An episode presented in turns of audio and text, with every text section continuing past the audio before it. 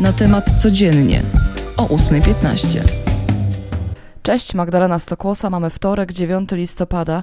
Zaczynamy od niepokojących doniesień z polsko-białoruskiej granicy. Tam w związku z panującą sytuacją zawieszony do odwołania został ruch osobowy i towarowy na przejściu granicznym w Kuźnicy, gdzie w okolicy migranci rozbili obozowisko. Jak podaje Straż Graniczna, podróżni muszą kierować się na przejścia w Terespolu i Bobrownikach. Ogromna grupa migrantów, która została eksportowana przez białoruskie służby na granicę, podjęła wczoraj próbę przeforsowania zabezpieczeń Polskiej Straży Granicznej udało się odeprzeć ten atak. Rząd podaje, że to grupa około 4-5 tysięcy osób. Na granicę zostały wezwane dodatkowe siły wojska, Straży Granicznej i terytorialsów. Kraje z całego świata wyrażają solidarność wobec polskich działań, mówiąc o otwartej już wojnie prowadzonej przez reżim Łukaszenki, który migrantów traktuje jak mięso armatnie. Także przewodnicząca Komisji Europejskiej Ursula von der Leyen zaapelowała do krajów Unii, aby zatwierdziły sankcje wobec Białorusi. Oświadczenie zostało przedstawione w języku polskim. W jego treści możemy przeczytać także, że Komisja, ONZ i służby chcą zapewnić migrantom bezpieczny powrót do kraju pochodzenia. Dziś o godzinie 16 zbierze się Sejm na posiedzeniu, w trakcie którego wysłucha informacji rządu o sytuacji na granicy Polski i Białorusi.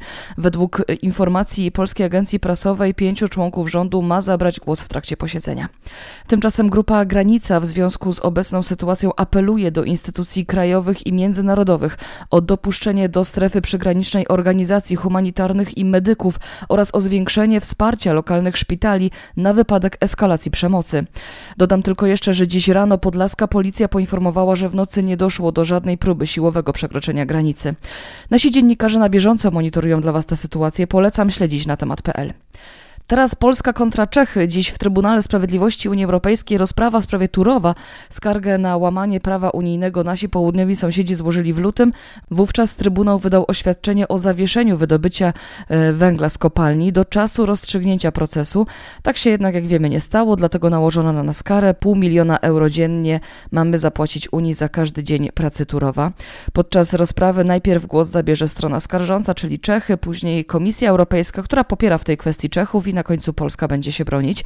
Wyrok dziś jednak nie zapadnie. Najpierw zostanie wydana opinia Rzecznika Generalnego TSUE. Wyroku możemy spodziewać się za kilka miesięcy. Teraz sport. Polska kadra rozpoczęła zgrupowanie w Hiszpanii przed kolejnymi meczami eliminacyjnymi Mistrzostw Świata. Nasza drużyna zmierzy się najpierw z Andorą, później z Węgrami. W tych meczach zadebiutuje nasz nowy kadrowy nabytek Mati Cash. Spotkanie z Andorą w piątek, z Węgrami w poniedziałek, ale już w Warszawie. Znamy też już grupowe rywalki Igi Świątek w rozpoczynającym się jutro w Meksyku turnieju WTA Finals, czyli imprezy podsumowującej sezon z udziałem ośmiu najlepszych tenisistek minionych 10 miesięcy.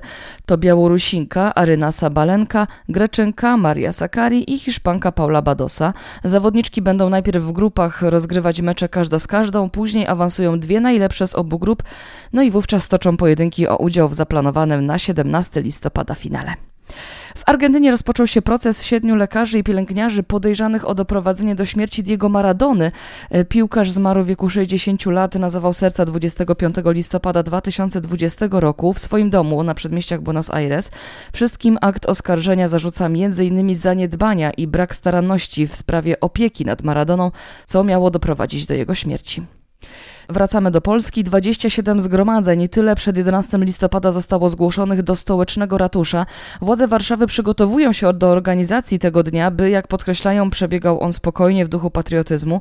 Wiele działań będzie odbywało się w okolicach Ronda Dmowskiego, dlatego najprawdopodobniej zostanie ono całkowicie wyłączone dla ruchu kołowego i pieszego do czasu zakończenia wszystkich zgromadzeń w tym miejscu.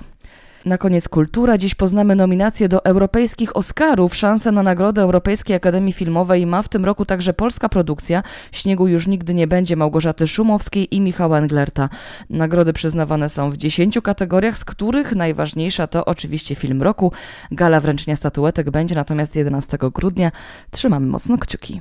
I tą informacją kończymy dzisiejszy podcast Magdalena Stokłosa. Dzięki. Słyszymy się jutro. Cześć.